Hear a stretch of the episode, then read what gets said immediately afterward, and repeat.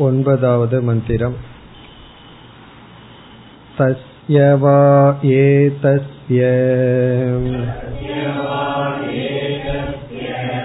पुरुषस्य द्वे एव स्थाने भवतः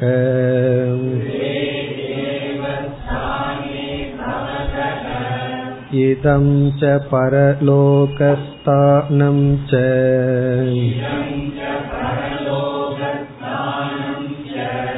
सन्त्यं तृतीयं स्वप्नस्थानम्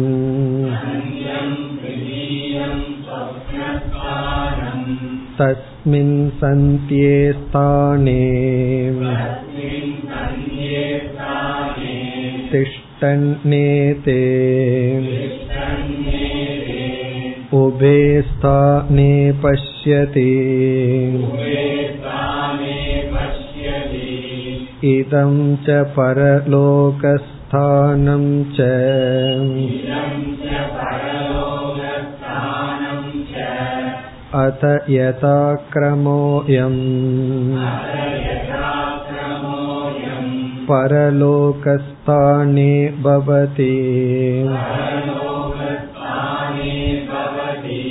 तम् आक्रमम् आक्रम्य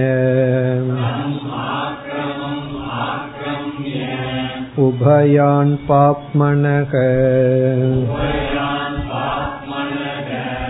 आनन्दांश्च पश्यति स यत्र प्रस्वपिति अस्य लोकस्य सर्वावतः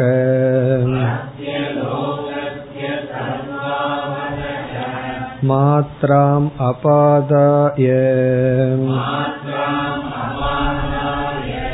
स्वं विहित्य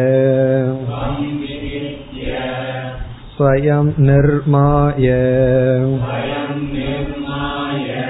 स्वेन भासा स्वेन ज्योतिषा प्रस्वपिति अत्र अयं पुरुषः स्वयं ज्योतिर्भवति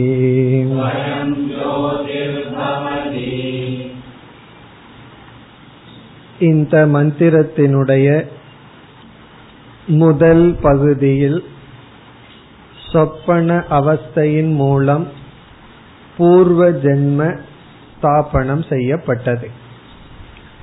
சொப்பன அவஸ்தையை பிரமாணமாக வைத்தே நமக்கு கடந்த ஜென்மம் வரப்போகின்ற ஜென்மம் இருக்கின்றது என்பது நிலைநாட்டப்பட்டது. அதை தொடர்ந்து அத்ர அயம் புருஷக ஸ்வயம் ஜோதிர் பவதி என்கின்ற கடைசி வரி அதனுடைய விளக்கத்தை நாம் பார்த்தோம். மந்திரத்தினுடைய சொற்பொருளை நாம் பார்க்க வேண்டும். நாம் பார்த்த விளக்கத்தை சுருக்கமாக இப்பொழுது ஞாபகப்படுத்திக் கொள்வோம். சொப்பன அவஸ்தை மீண்டும் இங்கு எடுத்துக்கொண்டு அதில் சைத்தன்யம் ஸ்வயம் ஜோதி என்று நிலைநாட்டப்படுகின்றது. ஏன் விசேஷமாக சொப்பன அவஸ்தை எடுத்துக்கொள்ளப்படுகிறது என்றால் ஜாகிரத அவஸ்தையில் சைத்தன்யம் மனதை பிரகாசப்படுத்துகிறது மனமானது உலகை பிரகாசப்படுத்துகிறது. ஆகவே ஜாகிரத அவஸ்தையில் பிரகாசப்படுத்தப்படும் மனம் மற்றதை பிரகாசப்படுத்துகிறது. நமக்கு தெரிவதெல்லாம் இந்த உலகம் விளங்குகிறது. அதற்கு காரணம் மனம் இந்த உலகத்தை விளக்குகிறது. ஆகவே மனம் இருக்கும் பொழுது உலகம் விளங்குவதனால் மனம்தான் ஜோதி சொரூபம் என்று நம்முடைய அனுபவத்தில் இருக்கின்ற. அந்த மனதை சாட்சி விளக்கிக் கொண்டிருந்த போதிலும் இந்த உலகத்தை இறுதியாக சாட்சி தான் விளக்குகின்றது. அது நமக்கு புரிவதில்லை. சுஷுப்தி அவஸ்தைக்கு சென்றால் அங்கு விளக்கப்பட எதுவும் இல்லை. ஆனால் சொப்பனத்துக்கு செல்லும் பொழுது அங்கு மனமானது திருஷ்யமாக மாறி விடுகின்றது மனமே அனுபவிக்கப்படும் பொருளாக மாறி விடுகிறது. மனம் அங்கு சப்ஜெக்டாக இல்லை. அதாவது ஒரு பதார்த்தத்தை விளக்கும் சப்ஜெக்ட் கருவியாக அது செயல்படுவதில்லை. அதுவே திருஷ்யம் அனுபவிக்கப்படும் பொருளாக மாறி விடுகிறது. அப்படி இருக்கையில் அந்த மனதை கண்டிப்பாக ஒருவர் பிரகாசப்படுத்த வேண்டும். அந்த தத்துவம் தான் சாட்சி என்று சொல்கின்றோம். இப்ப இந்த இடத்தில் சொப்பனத்துல மனம் எப்படி திருஷ்யமாக மாறியுள்ளது என்றால் சொப்பனத்தில் உள்ள வஸ்துக்கள் அந்த வஸ்துவை பார்க்கும் இந்திரியங்கள் அந்த இந்திரியத்தின் மூலமாக சொப்பனத்தை அனுபவிக்கும் தைஜசன் பிரமாதா. இந்த மூன்று விதமான திருஷ்யமாக மாறி இருக்கின்றது. இப்ப பார்ப்பவன் கருவி பார்க்கப்படும் பொருள் இந்த மூன்றுமே சாட்சிக்கு திருஷ்யமாக இருக்கின்றது. இப்படி மனம் மாறிவிடுகின்ற காரணத்தினால் அங்கு சைத்தன்யம்தான் ஸ்வயம் ஜோதி என்று நமக்கு தெளிவாக தெரிகிறது. இதை நாம் பார்த்து முடித்து ஒரு கால் மனதையே ஸ்வயம் ஜோதி என்று எடுத்துக்கொண்டால் என்னென்ன தோஷம் வரும் என்று சென்ற வகுப்பில் பார்த்து முடித்தோம். அதுல முதல் தோஷம் வந்து மனமே சைத்தன்ய சுரூபம் சுயம் ஜோதி என்றால் மனம் விகாரத்தை அடைகின்றது. விகாரத்தை எது அடைகிறதோ அது அனித்தியம். விகாரம் என்றாலே என்ன? ஒரு நேரத்தில் இருப்பது அடுத்த க்ஷணத்தில் அவ்விதம் இல்லாமல் இருப்பதற்கு பெயர் தான் விகாரம். ஆகவே ஜோதியானது அனித்தியமாகிவிடும். இன்று மனம் விளக்குகின்றது. பிறகு மனம் மாறிக்கொண்டே சென்று அது விளக்கும் தன்மையை இழந்து விடும் அது நமக்கு ஏற்றுக்கொள்ளும் கருத்தல்ல. பிறகு இரண்டாவதாக நாம் பார்த்தது மனமானது சுயமாக ஜோதி என்றால் அதற்கு லய அவஸ்தை என்பது இருக்காது. அப்படி என்றால் சைத்தன்யத்திற்கு லய அவஸ்தை இருக்கின்றதா என்றால் இருக்கிறது என்று சொல்லிவிட்டால் அது சுயம் ஜோதி அல்ல. சைத்தன்யத்திற்கு லய அவஸ்தை இல்லை. அதனாலதான் அலுப்த திருக் என்று சொல்வார்கள். அலுப்த திருக் என்றால் இமைக்காமல் அது விளங்கிக் கொண்டே விளக்கிக் கொண்டே இருக்கின்றது. பிறகு மூன்றாவதாக நம்ம ஒரு கருத்து பார்த்தோம். மனம் எப்படி நமக்கு அறிவை கொடுக்கின்றது என்று. எந்த ஒரு அறிவும் விருத்தியின் மூலமாகத்தான் வர வேண்டும் ஒரு பொருளை பற்றிய எண்ணம் தோன்றி அது அறிவாக நமக்கு வருகின்றது. அந்த எண்ணத்தையும் நாம் அறிபவர்களாக இருக்கிறோம். நாம வந்து ஒரு பொருளை அறிஞ்சிருக்கோம். அவரிடம் கேட்கின்றோம் நீ பொருளை அறிந்துள்ளாய். பொருளை அறிந்துள்ளாய்ங்கிறதையும் அதே கணத்துல அறிகின்றாயா இல்லையா? என்றால் அறிகின்றேன்னு சொல்லுவோம். அந்த விருத்தியை இனியொரு விருத்தி வந்து விளக்க வேண்டும் என்றால் பிறகு அந்த விருத்தியை விளக்குவதற்கு இனியொரு எண்ணம் தேவை. இப்படியே போயிட்டு இருக்கும் ஆகவே நம்முடைய அனுபவத்தில் அவ்விதம் இல்லை. நாம் ஒரு பொருளை உணர்ந்து கொண்டிருக்கும் பொழுது அதை உணர்ந்து கொண்டிருக்கின்றேங்கிறத சேர்ந்து உணர்கின்றோம். அதை உணர்த்துவது சாட்சி. ஆகவே விருத்தியை சாட்சி பிரகாசப்படுத்துகிறது. விருத்தி விஷயத்தை பிரகாசப்படுத்துகிறது. எண்ணம் ஒரு பொருளை விளக்குகிறது. அந்த பொருளை விளக்குகின்ற எண்ணத்தை சாட்சி விளக்குகிறது. ஆகவே சாட்சியை மனதிற்கு அப்பாற்பட்ட சாட்சியை ஏற்றுக்கொண்டுதான் ஆக வேண்டும். பிறகு அடுத்ததாக நம்ம பார்த்தோம் ஸ்ருதி விரோதம் என்று. மனமே சேதனம் என்றால் அது ஸ்ருதிக்கு விரோதமான கருத்து. காரணம் என்ன? ஸ்ருதியானது சிருஷ்டி பிரகரணத்தில் மனதை சூக்மமான ஜடமான பூதத்தின் விகாரமாக சொல்லப்பட்டிருக்கின்றது. ஆகவே ஸ்ருதிக்கு சேர்ந்து வரும் கருத்து அல்ல. பிறகு இறுதியாக நாம் பார்த்தது மனமே சுயம் ஜோதி என்றால் அப்பொழுது மனம் நம்முடைய அல்டிமேட் கோல் அது லட்சியமாகிவிடும். மாறிக்கொண்டிருக்கின்ற சம்சாரத்துடன் கூடியிருக்கின்ற ஸ்தூல சரீரத்தை சார்ந்திருக்கின்ற மனம் மோக்ஷத்துக்குரிய லட்சியமாக இருக்க முடியாது. அப்படி இருந்தால் அந்த மோக்ஷம் மோக்ஷம் அல்ல. இப்ப அனிர்மோக்ஷ பிரசங்கம். மோக்ஷங்கிறதை நாம் அடைய முடியாது. அப்படியே அடைந்தாலும் அது மோக்ஷமாக இருக்காது. இப்ப இந்த காரணங்களினால் கண்டிப்பாக சாட்சி என்ற ஒன்று மனதிற்கு வேறாக நாம் ஏற்றுக்கொள்ள வேண்டும். இனி நாம் இந்த மந்திரத்தினுடைய கடைசி பகுதிக்கு சென்று பொருள் பார்ப்போம்.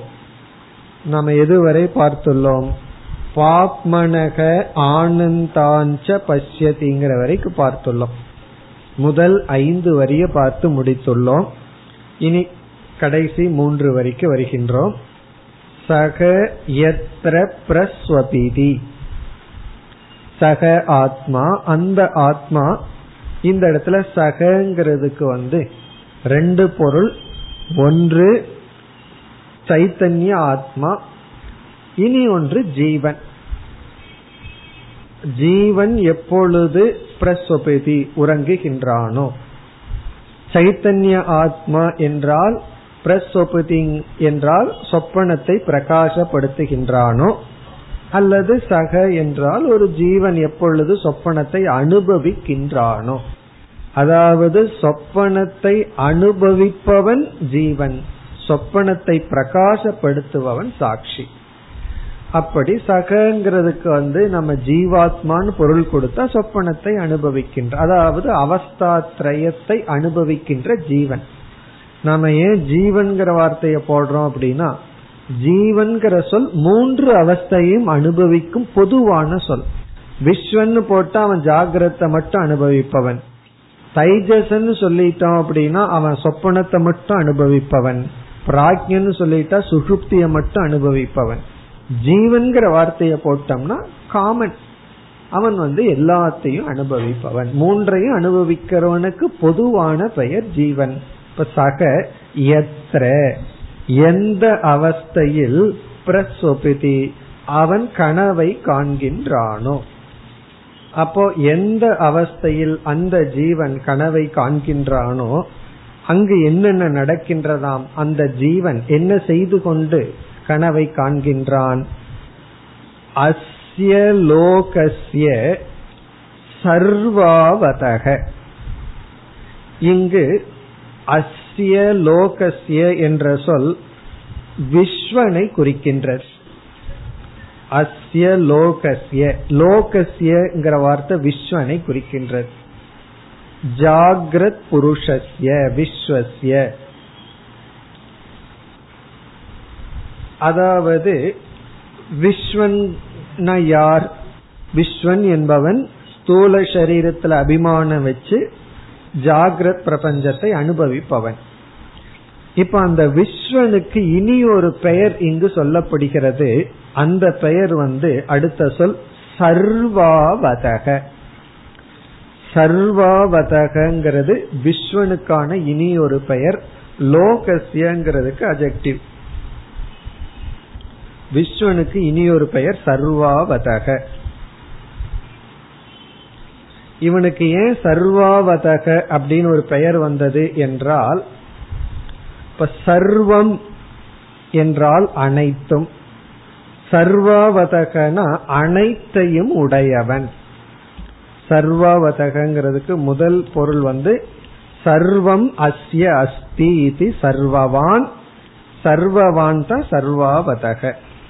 எல்லாத்தையும் உடையவன். இங்கு அனைத்தும்னா என்ன? என்பது ஒரு கேள்வி வருகின்றது. இப்ப அனைத்தும் என்பதற்கு ஐந்து தத்துவங்களையும் உடையவன் என்பது பொருள். அந்த ஐந்தும் என்னென்ன என்றால் இந்த ஐந்து இருந்தாதான் இவன் வந்து ஜாகிரத அவஸ்தையை அனுபவிக்க முடியும். இந்த விஸ்வனிடம் இந்த ஐந்தும் உள்ளது. ஒவ்வொன்றாக இப்பொழுது பார்ப்போம். முதலாவது ஸ்தூல சரீரம். ஸ்தூல சரீரம். ஐந்தும் உடையவன்னா ஐந்துலயும் அபிமானம் வச்சிருக்கிறவன். அவங்கிட்ட இந்த அஞ்சுமே சேர்ந்து இருக்கான். ஒன்று ஸ்தூல சரீரம். இரண்டாவது கரணம். அதாவது இந்த இடத்துல குறிப்பா கோலகம் கரணம். மூன்றாவது கரண தேவதா. ஒவ்வொரு இன்ஸ்ட்ருமெண்ட்ல இருக்கிற தேவதைகள். நான்காவது விஷயம் ஆப்ஜெக்ட் இவன் வந்து ஜாகிரத அவஸ்தை அனுபவிக்கும் பொழுது அவனுக்கு விஷயங்கள் எல்லாம் இருக்கு. இப்ப ஜாகிரத அவஸ்தைன்னு சொல்லி ஒருவனை வந்து எந்த ஆப்ஜெக்டும் இல்லாத இடத்துல போய் விட்டோம் அப்படின்னு என்ன பண்ணுவான்? அவனால ஜாகிரத அவஸ்தை அனுபவிக்கவே முடியாது. உலகத்தையே நம்ம டார்க் பண்ணிட்டோம் அப்படின்னா அவஸ்தை ஜாகிரத அவஸ்தைன்னு சொல்ல முடியாது. இப்ப ஜாகிரத அவஸ்தையை அனுபவிக்கணும்னா கண்டிப்பா ஏதாவது ஒரு ஆப்ஜெக்ட் வெளியே இருந்து ஆக வேண்டும். அது விஷயம். பிறகு இறுதியாக வாசனா. அவனிடத்துல வாசனைகள் இருக்க வேண்டும். என்ன வாசனைகள் இருந்தா தான் அவனால வந்து பிரத்யபிக்யா இதெல்லாம் பண்ண முடியும். உன்னை பார்த்தோம் அப்படின்னா நம்ம பார்க்கிறோம். உடனே அது வந்து ரெஜிஸ்டர் ஆகணும் மெமரியில் ஆகணும். அடுத்த க்ஷணம் வரும்போது ஏற்கனவே இதை பார்த்திருக்கோம் அப்படிங்கிற எண்ணத்தோட அவன் விவகாரம் பண்ண முடியும். அதாவது நம்ம யோசிச்சு பார்ப்போம். ஒன்றை பார்க்கிறோம் அடுத்த க்ஷணம் அந்த விருத்தி வாசனையா இல்லாம டோட்டலா எவாபரேட் ஆயிடுதுன்னு வச்சுக்கோமே. அப்ப எப்படி நம்ம போயிட்டு இருப்போம் உண்மையிலேயே பி இன் பிரசன்ட் சில பேர் சொல்றாங்களே அப்படி இருப்போம். அந்தந்த கணத்துலதான் வாழ்ந்துட்டு இருப்போம் ஒண்ணுமே தெரியாது. சோகம் கூட வராது. எதுவுமே வராது சந்தோஷமும் வராது. அப்படியே பார்த்து பார்த்துட்டு போயிட்டே இருந்துட்டு இருப்போமே தவிர பிறகு நம்மால ஒரு விவகாரமும் செய்ய முடியாது. இவன் விஸ்வனா இருந்து விவகாரம் செய்யணும்னா ஒரு க்ஷணத்தை பார்த்தது அந்த க்ஷணம் வாசனையா போய் உள்ள இருக்கணும். அதனுடைய தொடர்ச்சியில அடுத்த க்ஷணத்துல அடுத்த விருத்தி வருது இவன் அனுபவிக்கின்றான். ஆகவே வாசனைகள். இப்ப ஷரீரம் கரணம் கரண தேவதா விஷயக வாசனா. இந்த ஐந்தையும் உடையவன். யாரு? விஸ்வன். அதனாலதான் சர்வாவதக. சர்வவான் சர்வாவான் இங்கு உபநிஷத்துல சொல்லப்பட்டுள்ளது. அப்ப சர்வவான் அப்படின்னா சர்வவான் எல்லாத்தையும் உடையவன்னா இந்த ஐந்தையும் உடையவன். யாரு? அஸ்ய லோகசிய சர்வாவதக. இந்த ஐந்தையும் உடைய விஸ்வனிடம் இருந்து அப்படின்னு பொருள். இப்ப இந்த அஞ்சு இருந்தா தான் இவன் என்ன பண்றானா? ஜாகிரத் பிரபஞ்சத்தை அனுபவிக்கும் விஸ்வனாக இருக்க முடியும். யார்னா ஒரு ஜீவன். ஒரு ஜீவன் கனவு காலத்தில் இந்த ஐந்தையும் உடைய ஜாகிரத் புருஷனிடம் இருந்து புருஷனுடைய அப்படின்னு அர்த்தம். பிறகு சர்வாவானுக்கு இனி ஒரு பொருளும் கொடுக்கப்படுகிறது. ரெண்டு அர்த்தம் கொடுக்கப்படுகிறது. இப்ப இந்த இடத்துல நம்ம இந்த சொன்ன அர்த்தம் தான் முற்றிலும் பொருந்தி வரும். இனி ஒரு அர்த்தமும் சேர்ந்து சொல்லலாம். இரண்டாவது பொருள் சர்வம் அவதி இது சர்வாவான். இந்த ஜாகிரத் புருஷன்தான் எல்லா தேவதைகளையும் காப்பாற்றுகின்றான். சர்வம்னா சர்வ தேவம். எல்லா தேவதைகளையும் காப்பாற்றுகின்றான். அவன் வந்து எல்லா தேவதைகளையும் காப்பாற்றுகின்றான். எப்படின்னா ஜாகிரத அவஸ்தையில தான் இவன் சில கர்மம் எல்லாம் பண்ணி யாகம் எல்லாம் பண்ணி என்ன செய்கின்றான்? தேவதைகளுக்கெல்லாம் ஆகுதி கொடுத்து அவைகளை காப்பாற்றுகின்றான். அதனால தேவர்கள் இவனை காப்பாற்றுகின்றார்கள். பரஸ்பரம் பாவயந்தகன்னு பகவான் சொன்னது போல தேவர்களை இவன் பாவிக்க தேவர்கள் இவனை பாவிக்கின்றார்கள். அப்படி அனைத்தையும் காப்பாற்றுபவன் சர்வாவான். சர்வாவதக. அப்படிப்பட்ட விஸ்வனிடமிருந்து மாத்ராம் அபாதாய. இங்கு மாத்திரம் என்றால் இந்த இப்ப நம்ம ஃபர்ஸ்ட் மீனிங்க்கு போயிருவோம். முதல்ல வந்து சர்வாவான்னு சொல்லும் போது ஜாகிரத் புருஷன் வந்து ஐந்துடன் கூடியவனா இருந்தான். அந்த ஐந்துல மாத்திராம் என்றால் வாசனையை மட்டும் ஒன்றை மட்டும் ஒரு மாத்திரையை மட்டும். இந்த அஞ்சுல என்ன பண்ணிருக்கான் மாத்திராம். ஒரு மாத்திரையை மட்டும் அபாதாய எடுத்து கொண்டு. இதை யாரு செய்யறான்னா? தைஜசன். இந்த தைஜசன் என்ன பண்றான்னா விஸ்வனிடம் இருக்கின்ற ஐந்து தத்துவத்துல மாத்ரா மாத்ராம் அபாதாயன வாசனையை மட்டும் எடுத்து கொள்கின்றான். மீதிய விட்டுறான். அதனாலதான் இவன் என்ன பண்ண முடியுது? சொப்பனத்தை காணுகின்றான். இப்ப இந்த பகுதியில் என்ன சொல்லப்படுகிறதுனா இந்த தைஜசன் எதை தியாகம் செய்து எதை மட்டும் எடுத்துக்கொண்டு சொப்பனத்தை காண்கின்றான் என்பது விளக்கம். இதுல வந்து விஸ்வனிடம் இருக்கின்ற மற்ற நான்கையும் அதாவது ஸ்தூல சரீரம் கரணம் இந்திரியங்கள் இந்திரிய தேவதா பாக்கிய விஷயம். இதையெல்லாம் விட்டுட்டு வாசனைய மட்டும் எடுத்துக்கிறானா?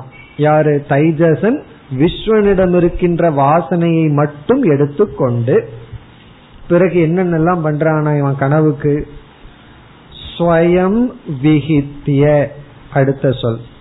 ஸ்வயம் விகித்திய என்றால் ஸ்தூல சரீரத்தை தியாகம் செய்து. அது வந்து மாத்திரையை மட்டும் எடுத்துக்கிறான்னு சொல்லும் பொழுது நமக்கு புரிகின்றது. இருந்தாலும் உபனிஷத் மேலும் விளக்குகின்றது. மாத்திரையை மட்டும் எடுத்துட்டு கனவு காண்றான்னா என்ன அர்த்தம்? சில பேர் டேப்லெட் எடுத்துட்டு கனவு காணுவார்கள். அந்த மாத்திரை அல்ல. இங்கு சொல்லப்படுகின்ற ஒரு போர்ஷன். ஐந்தில் ஒரு மாத்திரை ஒரு பகுதியை மட்டும் சில டேப்லெட் எல்லாம் இருக்கு. அதை போட்டோம்னாலும் கனவு வந்துடும் அப்படி சில மாத்திரை எடுத்துட்டு சில பேர் கனவு காணுவார்கள். இங்கு வாசனையை மட்டும் எடுத்துக்கொண்டு ஸ்வயம் விகித்திய தன்னுடைய ஸ்தூல சரீரத்தை அப்படியே தியாகம் செய்து அடுத்தது ஸ்வயம் நிர்மாய. அதாவது தானே ஒரு உலகத்தை உருவாக்கி ஸ்வயம் நிர்மாய. அப்படின்னு சொன்னா இவன் வாசனைய வச்சுட்டு இவனே ஒரு உலகத்தை உருவாக்குகின்றான். எப்படி செங்கல் எல்லாம் எடுத்துட்டு ஒரு வீடு கட்டுறது போல இவன் வந்து வாசனையை எடுத்துக்கொண்டு நிர்மாணம் செய்கின்றான். இந்த ஸ்வயம் நிர்மாயங்கிறதனுடைய விளக்கம் தான் அடுத்த மந்திரம். அடுத்த பத்தாவது மந்திரத்துல இந்த ஸ்வயம் நிர்மாயங்கிறது விளக்கப்படுகிறது. இவன் என்ன பண்றான்னா வாசனைங்கிற உபாதானத்தை எடுத்துக்கொண்டு எப்படி ஒருத்தன் களிமண்ணை எடுத்துட்டு பானை பானையா செய்யறானோ அதே போல இவன் வாசனைங்கிறத ஒன்ன எடுத்துட்டு அதை வச்சுட்டு ஒரு உலகத்தை உருவாக்குகின்றானா. ஸ்வயம் நிர்மாய ஸ்வேன பாசா. இதெல்லாம் இவன் எப்படி கனவு காண்கின்றான்ங்கிறதனுடைய விளக்கம். ஸ்வேன பாசா. இங்க பாசா என்றால் விருத்தி ரூபேன ஒரு விருத்தி ரூபமாக என்ன விருத்திக்குள்ள சைத்தன்யம் பிரதிபிம்பித்து கொண்டு அந்த விருத்தியை பிரகாசப்படுத்தி கொண்டிருக்கின்றது. ஆகவே விருத்தி ரூபேன விருத்தி ரூபமாக அனைத்தும் உருவாகி ஸ்வேன ஜோதிஷா. இந்த இடத்துல ஸ்வேன ஜோதிஷா என்றால் சாட்சி சைத்தன்யேன விஷயி குர்வன். சாட்சி சைத்தன்யத்தின் மூலமான ஜோதியின் மூலமாக. ஸ்வேனுங்கிறது இந்த இடத்துல தன்னுடைய ஒரிஜினல் அர்த்தம். தன்னுடைய சாட்சியினுடைய ஜோதியினால் சாட்சி சைத்தன்யத்தின் மூலமாக அனைத்தையும் விஷயமாக்கிக் கொண்டு பிரஸ்வபிதி அவன் தூங்குகின்றான். யார்? சக அந்த ஜீவன் எத்திர எந்த சொப்பன அவஸ்தையை எடுக்கும் பொழுது தைஜசனாக மாறி அப்ப கடைசியில சகங்கிறது தைஜசன் ஆயிடுறான். ஆரம்பத்துல ஜீவன். எத்திரங்கும் போது அவன் சொப்பனத்துக்கு போகும் பொழுது அவன் என்னென்னலாம் பண்றான்? அதெல்லாம் தான் இங்கு சொல்லப்படுகிறது. அவன் என்னென்ன செய்கின்றான்? அஸ்யலோகசிய சர்வாவதக. இந்த விஸ்வனிடம் இருக்கின்ற இந்த ஜீவன் எப்பொழுது ஹண்ட்ரட் பர்சன்ட் தைஜசன் சொல்ல முடியும்? சொப்பனத்தை பார்த்துட்டு இருக்கும் போது மட்டும்தான் தைஜசன் சொல்ல முடியும். அதற்கு முன்னாடி இவன் தைஜசனா மாறுறதுக்கு இந்த வேலையெல்லாம் பண்றான். என்ன வேலை பண்றான்? விஸ்வனிடம் இருக்கின்ற ஒரு மாத்திரை ஒரு போர்ஷனை மட்டும் எடுத்துக் கொள்கின்றான். சர்வாவதக மாத்திராம் அபாதாய அதிலிருந்து ஒரு போர்ஷன் வாசனையை மட்டும் எடுத்துக்கொண்டு பிறகு வந்து ஸ்வயம் விகித்திய இந்த ஸ்தூல சரீரத்தை அப்படியே விட்டுவிட்டு அப்படின்னு என்ன அர்த்தம்? அபிமானத்தை விட்டுவிட்டு ஸ்வயம் நிர்மாய தானே ஒரு உலகத்தை உருவாக்கி கொண்டு ஸ்வேன பாசா விருத்தி ரூபமாக ஸ்வேன ஜோதிஷா தன்னுடைய சாட்சி சைத்தன்யத்தினுடைய ஜோதியின் மூலமாக பிரஸ்வபிதி. இவன் கனவை காண்கின்றான். பிறகு இவ்வளவு விளக்கத்தினுடைய சாராம்சம் என்ன? சூத்திர வாக்கியம் என்ன? அதுதான் கடைசி. அத்திர அயம் புருஷக ஸ்வயம் ஜோதிர் பவதி. இவ்வளவு நம்ம விசாரம் பண்ணினது எதற்காகனா இந்த கருத்துக்காகத்தான். அத்திர அத்திர இஸ் ஈக்வல் டு அஸ்மின் சொப்னே. சொப்ன அவஸ்தையில் அயம் புருஷக. இங்க அயம் புருஷக என்பது சாட்சியை குறிக்கின்றது. அதாவது எந்த சாட்சியினால் சொப்பன பிரபஞ்சம் விளங்கிக் கொண்டிருக்கின்றதோ அந்த அயம் புருஷக இந்த சாட்சியானவன் ஸ்வயம் ஜோதிர் பவதி ஸ்வயம் ஜோதி சொரூபமாக இருக்கின்றான். இப்ப இந்த புருஷன இந்த வஸ்து இந்த ஒரு தத்துவம் ஸ்வயம் ஜோதியாக விளங்கிக் கொண்டிருக்கின்றான். அப்ப கனவில் வந்து இந்த சைத்தன்ய தத்துவமானது ஸ்வயம் ஜோதியாக விளங்கிக் கொண்டு இருக்கின்றது. இப்ப இந்த வாக்கியம் தான் நமக்கு ரொம்ப முக்கியம். அத்த அயம் புருஷக ஸ்வயம் ஜோதிர் பவதி. அதாவது இந்த ஸ்வயம் ஜோதி பிராமணமே எதற்காக உருவாக்கப்பட்டது என்றால் சொப்பனத்தை மையமாக எடுத்துக்கொண்டு விசார ஸ்தலமாக எடுத்துக்கொண்டு அந்த சொப்பனத்தில் சாட்சி சுயம் ஜோதிங்கிறது தெளிவாக தெரிகிறது என்று காட்டுகிறது. அதற்காகத்தான் சொப்பனத்தை பற்றிய சில விசாரம் எல்லாம் பண்ணி சொப்பனத்துல சாட்சி சுயம் ஜோதின்னு விளக்கப்படுகிறது. இல்ல ஜாகிரத்துல சுயம் ஜோதி இல்லையான்னு கேட்டக்கூடாது ஜாகிரத்திலையும் சுயம் ஜோதி தான். சுசுப்தியில சுயம் ஜோதி இல்லையான்னு கேள்வி வரக்கூடாது. சுசுப்தியிலையும் சுயம் ஜோதி தான். இல்ல கோமாவில போனா அப்படின்னா இப்படியே கேட்டுட்டு போனால் எல்லா அவஸ்தையிலையும் சுயம் ஜோதி தான். இருந்தாலும் இந்த சுயம் ஜோதிங்கிறது ஸ்புடம். ரொம்ப நல்ல எவிடென்டா இருக்கிறது சொப்பனம் என்று இங்கு காட்டப்பட்டது. ஞானிக்கு வந்து எல்லா காலத்திலும் எவிடென்டா தான் இருக்கு. அல்லது சாஸ்திரத்துல நமக்கு ஹண்ட்ரட் பர்சன்ட் ஸ்ரத்த இருந்ததுன்னா ஜாகிரத அவஸ்தையிலும் எவிடென்ட் தான். காரணம் என்ன? நம்ம என்ன ஒத்துக்கிறோம்? மனசு ஜடம்தான். அதை நம்ம ஏற்றுக்கொண்டுட்டோம்னா அப்ப மனம் ஜடம்னு நம்ம ஏற்றுக்கொண்டா ஜாகிரத அவஸ்தையிலையும் சுயம் ஜோதி தான். காரணம் என்ன? மனதுதான் ஜடமாச்சு. அதை வந்து சைத்தன்யம் விளக்குகிறது.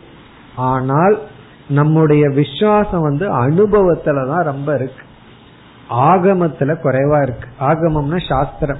சாஸ்திரம் ஒண்ணு சொல்லுது அனுபவம் ஒன்னு சொல்லுது. அதாவது பல தவறான கருத்துக்களை நம்ம ஏற்கனவே சம்பாரிச்சு வச்சிருப்போம்.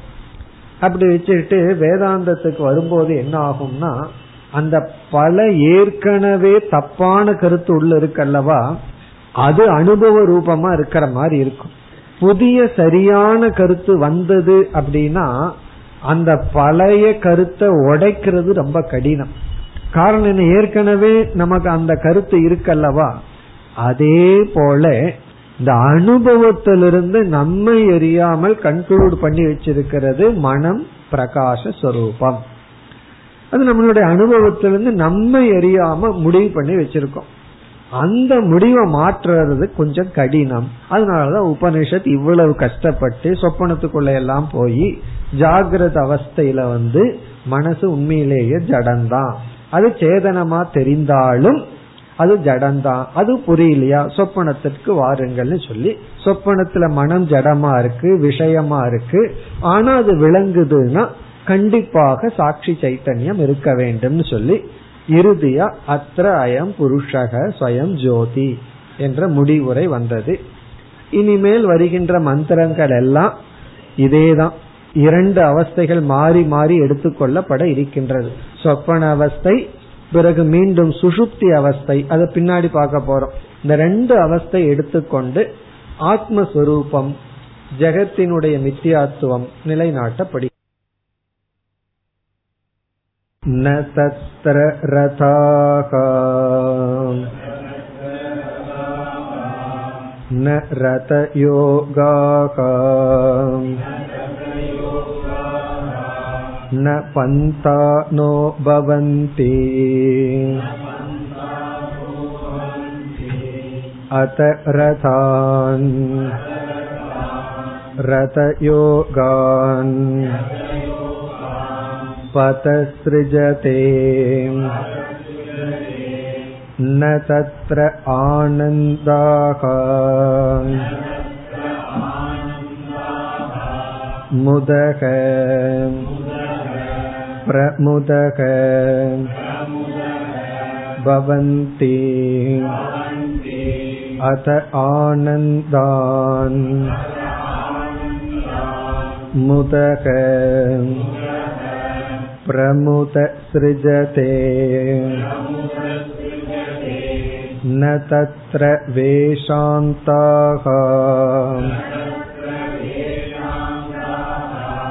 पुष्करण्यक। स्रवन्त्यो भवन्ति। अत वेशान्तान्। पुष्करणीः स्रवन्तीः सृजते स हि कर्ता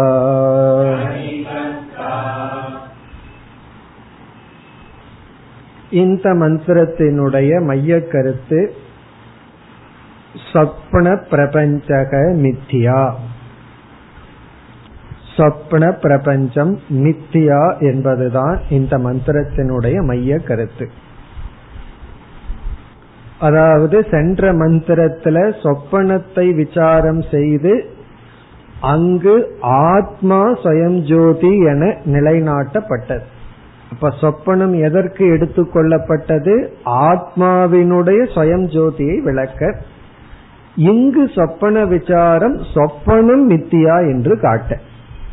சொப்பனத்தை நம்ம எடுத்துட்டு பல கருத்துக்களை புரிஞ்சிட்டு இருக்கோம் அதுல ஏற்கனவே சொப்பனத்தை மையமா வச்சு புரிஞ்சிட்ட கருத்து ஆத்மா சுயம் ஜோதி.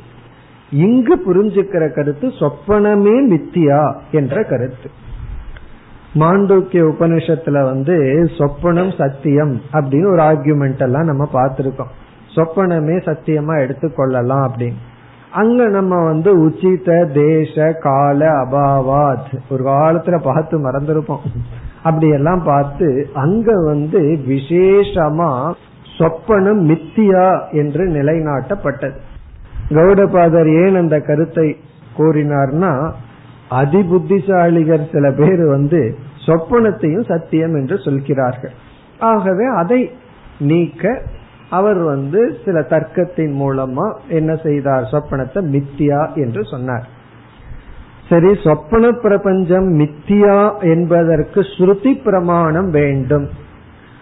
ஜாகிரத் பிரபஞ்சம் மித்தியாங்கிறதுக்கு நாம் எப்படி ஸ்ருதி பிரமாணம் சொல்றோமோ? நேக நானாஸ்தி கிஞ்சன அப்படிங்கிற வாக்கியம் எல்லாம் அந்நத்து ஆர்த்தம் இப்படிங்கிற வாக்கியம் எல்லாம் ஜாகிரத் பிரபஞ்சத்தை மித்தியான்னு சொல்றதுக்கு பார்த்திருக்கோம். சரி எந்த வாக்கியம் எந்த மந்திரம் சொப்பன பிரபஞ்சத்தை மித்தியான்னு சொல்கின்றதுன்னா அதற்கு சம்பிரதாயத்துல அடிக்கடி கோட் பண்ற மந்திரம் இந்த மந்திரம் தான் இப்ப இதெல்லாம் பிரம்மசூத்திரத்துக்குள்ள போனோம்னா லெப்ட் அண்ட் ரைட் இந்த மந்திரம் எல்லாம் கோட் பண்ணியிருப்பார். எப்பெல்லாம் சங்கரத வந்து சொப்பனம் மித்தியாங்கிறதுக்கு ஸ்ருதி பிரமாணத்தை சொல்லணுமோ அப்ப இதத்தான் கோட் பண்ணுவார். ஆகவே இந்த மந்திரம் சொப்பன பிரபஞ்சம் மித்தியா என்பதற்கான ஸ்ருதி பிரமாணம். ஸ்ருதி வந்து எந்த இடத்துல சொப்பனத்தை மித்தியான்னு சொல்கின்றதுன்னா அதற்கு பல இடத்துல சொல்கின்றது. இந்த இடமும் ஒரு முக்கியமான மந்திரமாக இருக்கிறது. இப்ப இதனுடைய சாராம்சம் சொப்பன பிரபஞ்சம் மித்தியா. அப்படின்னு என்ன? அது வரும் வாசனாமயம். நாம எதை வந்து விஷயமா பார்க்கிறோமோ அது விஷயம் அல்ல. அது வெறும் நம்முடைய வாசனையினால் கற்பிக்கப்பட்டது. எப்படி என்றால் நம்ம வந்து கயிற்ற பார்க்கிறோம்.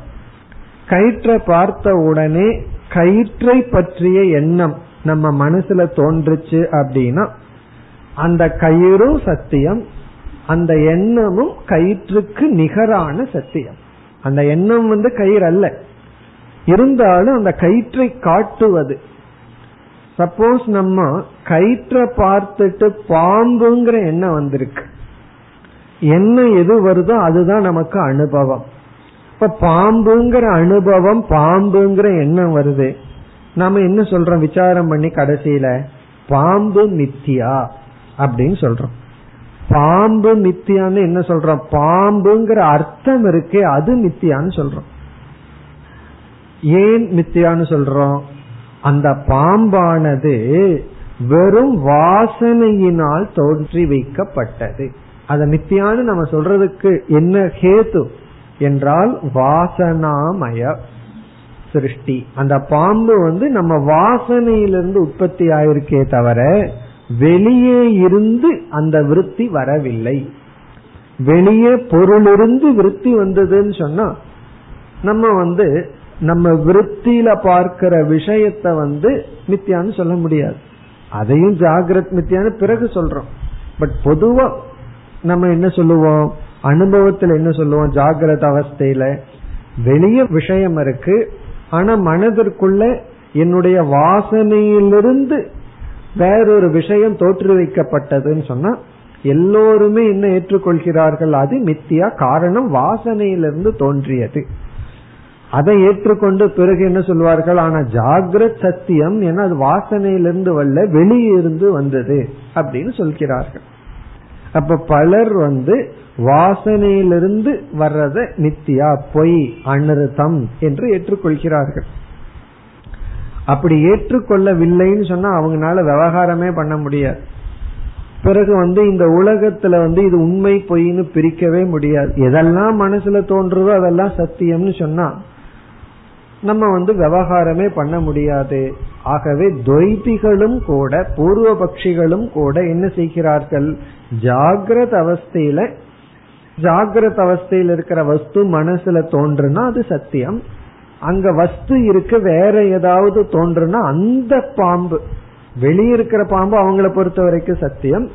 மனதிலிருந்து வாசனையிலிருந்து தோன்றிய பாம்பு மித்தியான்னு சொல்கிறார்கள்.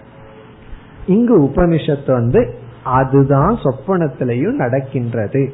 நீ எப்படி ஜாகிரத்துல வருகின்ற பிரமை மித்தியான்னு சொல்றையோ ஜாகிரத அவஸ்தையில வந்து வாசனையில நீ செய்யற தப்ப அது உண்மையல்லன்னு ஏத்துக்கிறையோ அப்படியே நீ முழு சொப்பன பிரபஞ்சத்தையும் ஏற்றுக்கொள்ள வேண்டும்.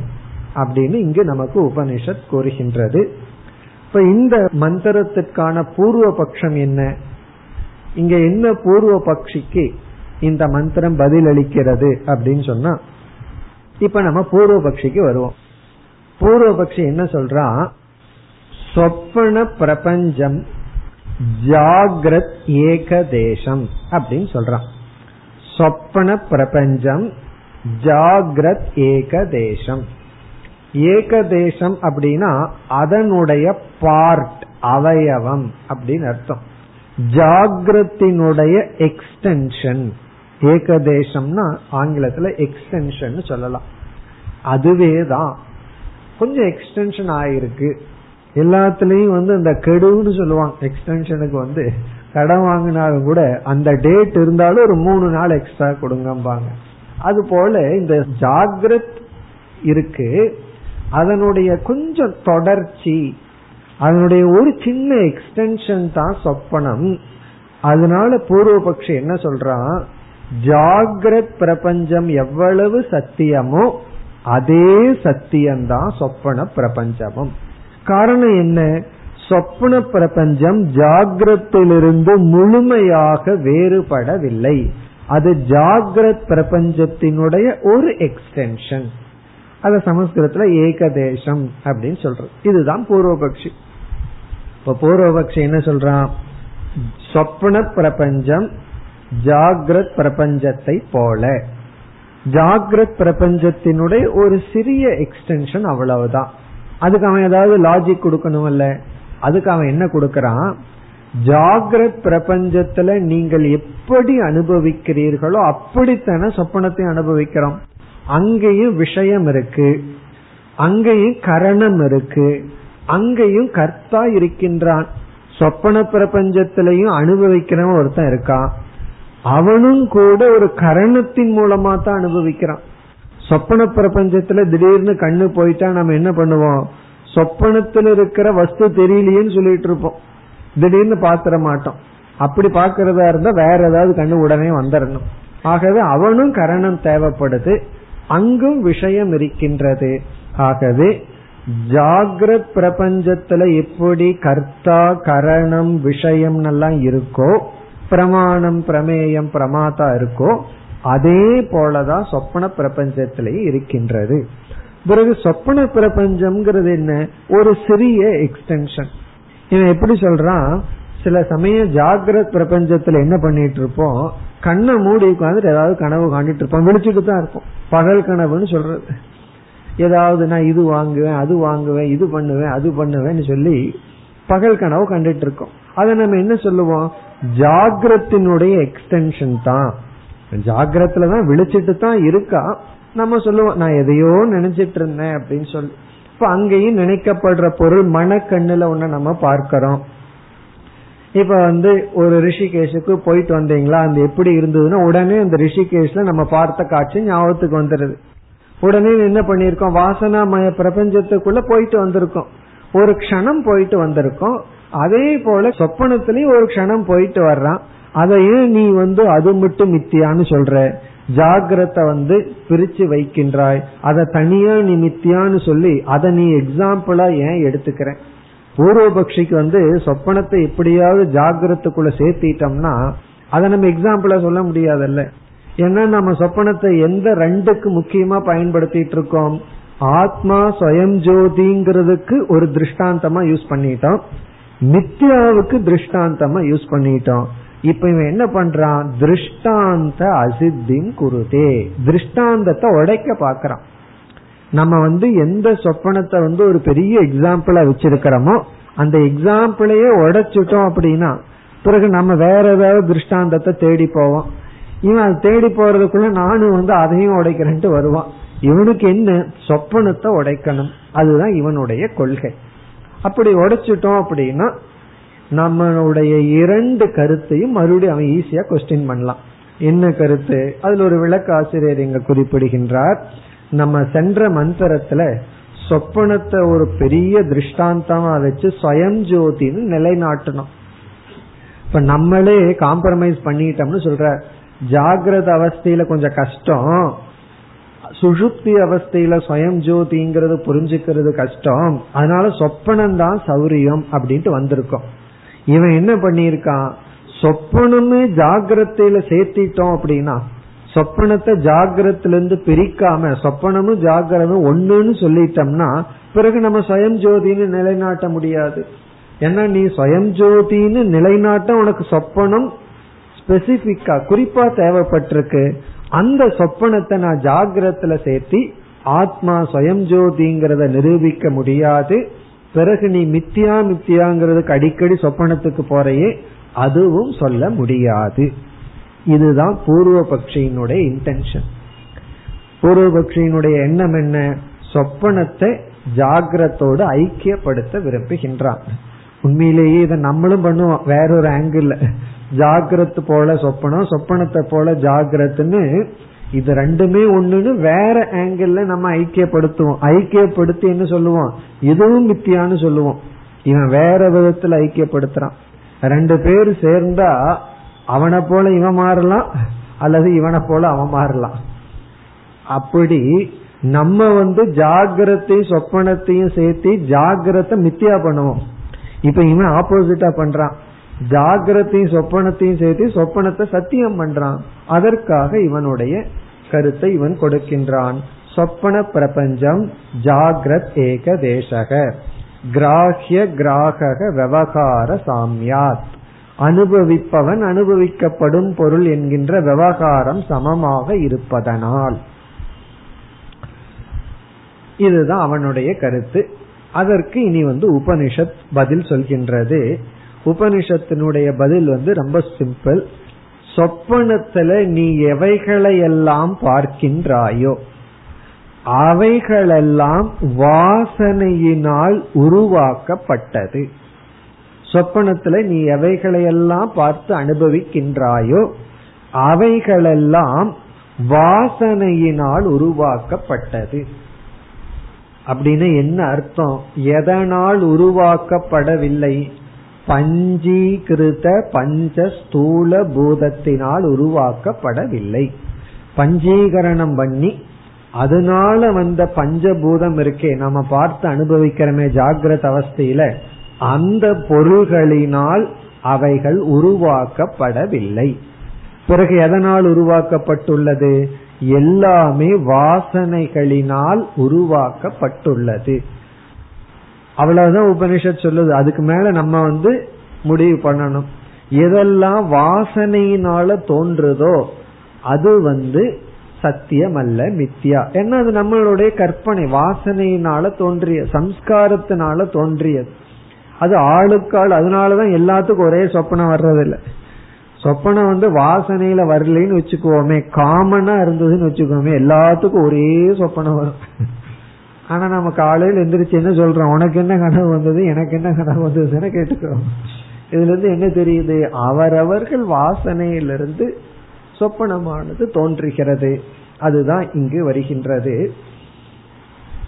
இப்ப வந்து மந்திரத்திற்குள் சென்றால் ந தத்ர ரதாகா ந ரதயோகாகா ந பந்தானோ பவந்தி.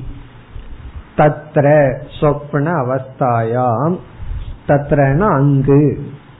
அங்குனா இப்ப நம்ம எங்க இருக்கோம்? இப்ப நம்ம சொப்பன அவஸ்தையில் இருக்கோம். அங்கு சொப்பன அவஸ்தையில் ந ரதாகா ரதங்கள் கிடையாது. இதுவும் ஒரு நிஷேதம். ந ரதாகா பவந்தி. இப்ப சொப்பனத்துல வந்து ரதத்தை பார்க்கின்றோம்.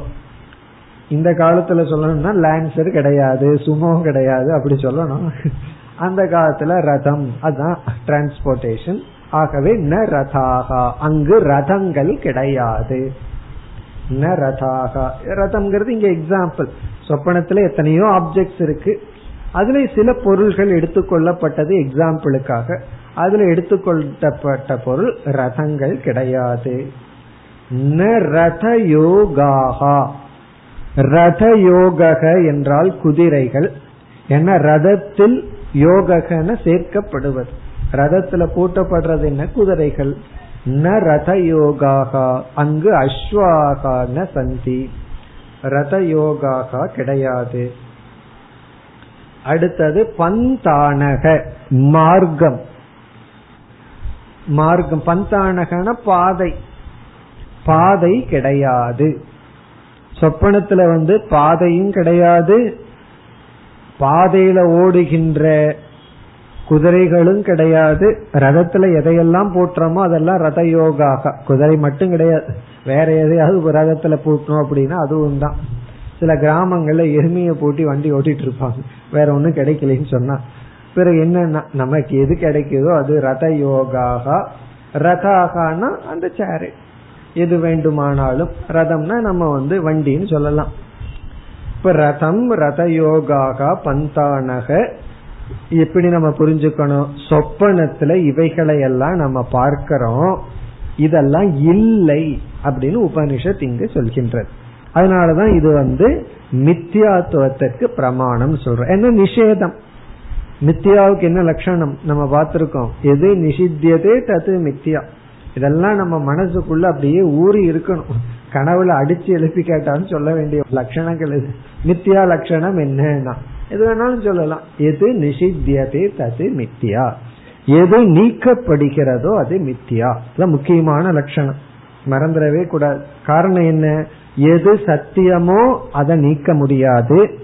எது அசத்தோ அதை நீக்க வேண்டிய அவசியம் இல்லை அதாவது நிஷித்தியதன இல்லைன்னு எதை சொல்றோமோ அது மித்தியா இருக்கிறத இல்லைன்னு சொல்ல முடியாது.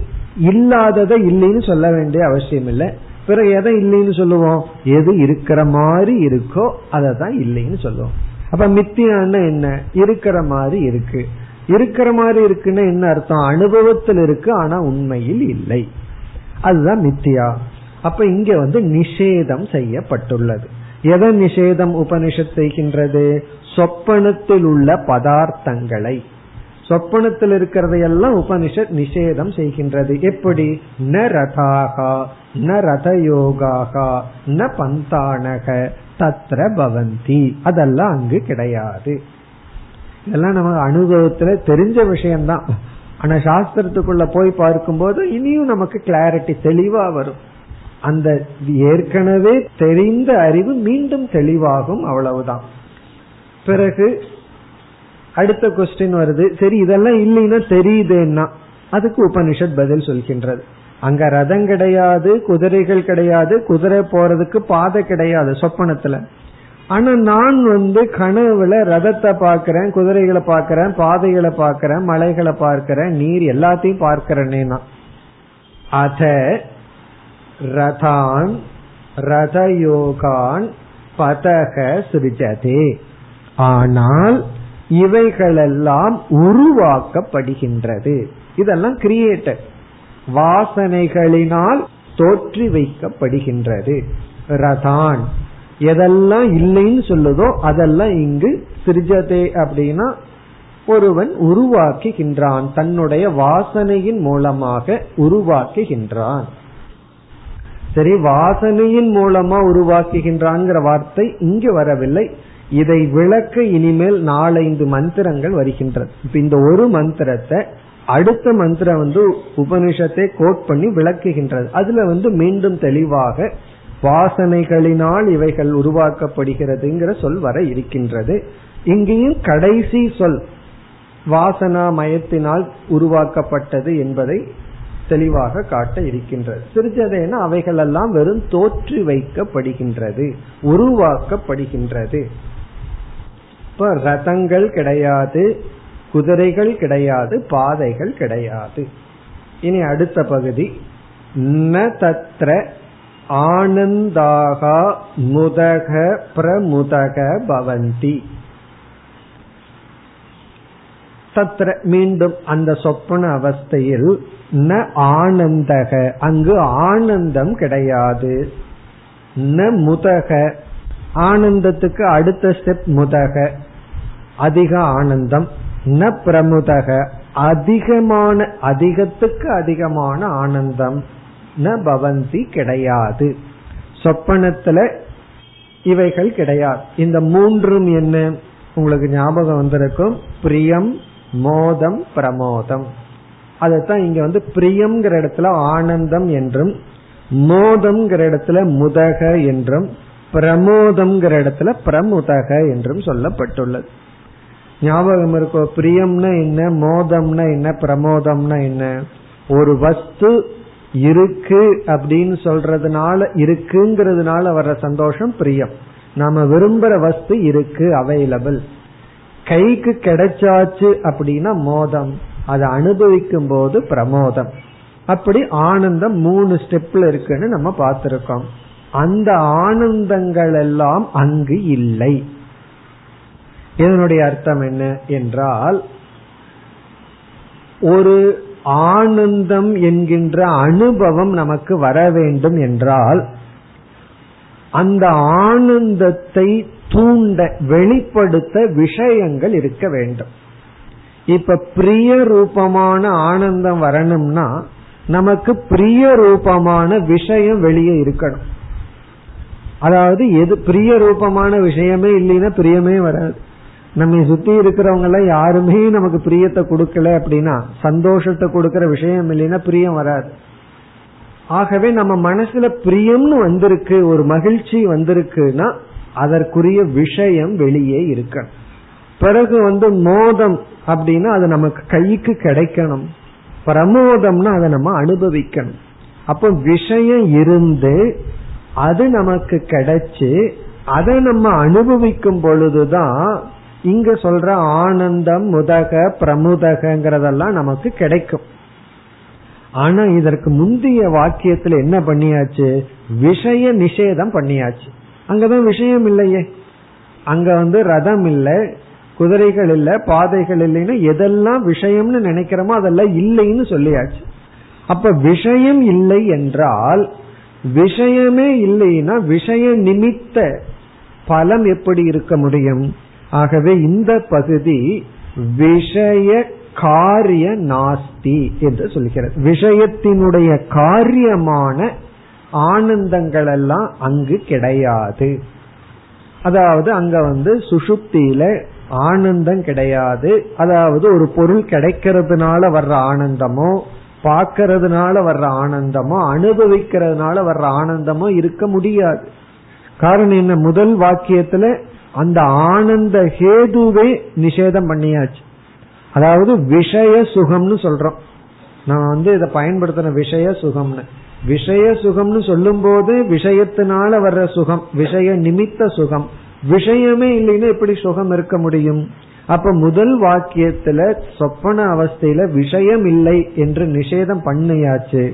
ஆகவே இங்கு விஷய நிமித்த சுகமும் கிடையாது. ந ஆனந்தாக முதக பிரமுதக பவந்தி.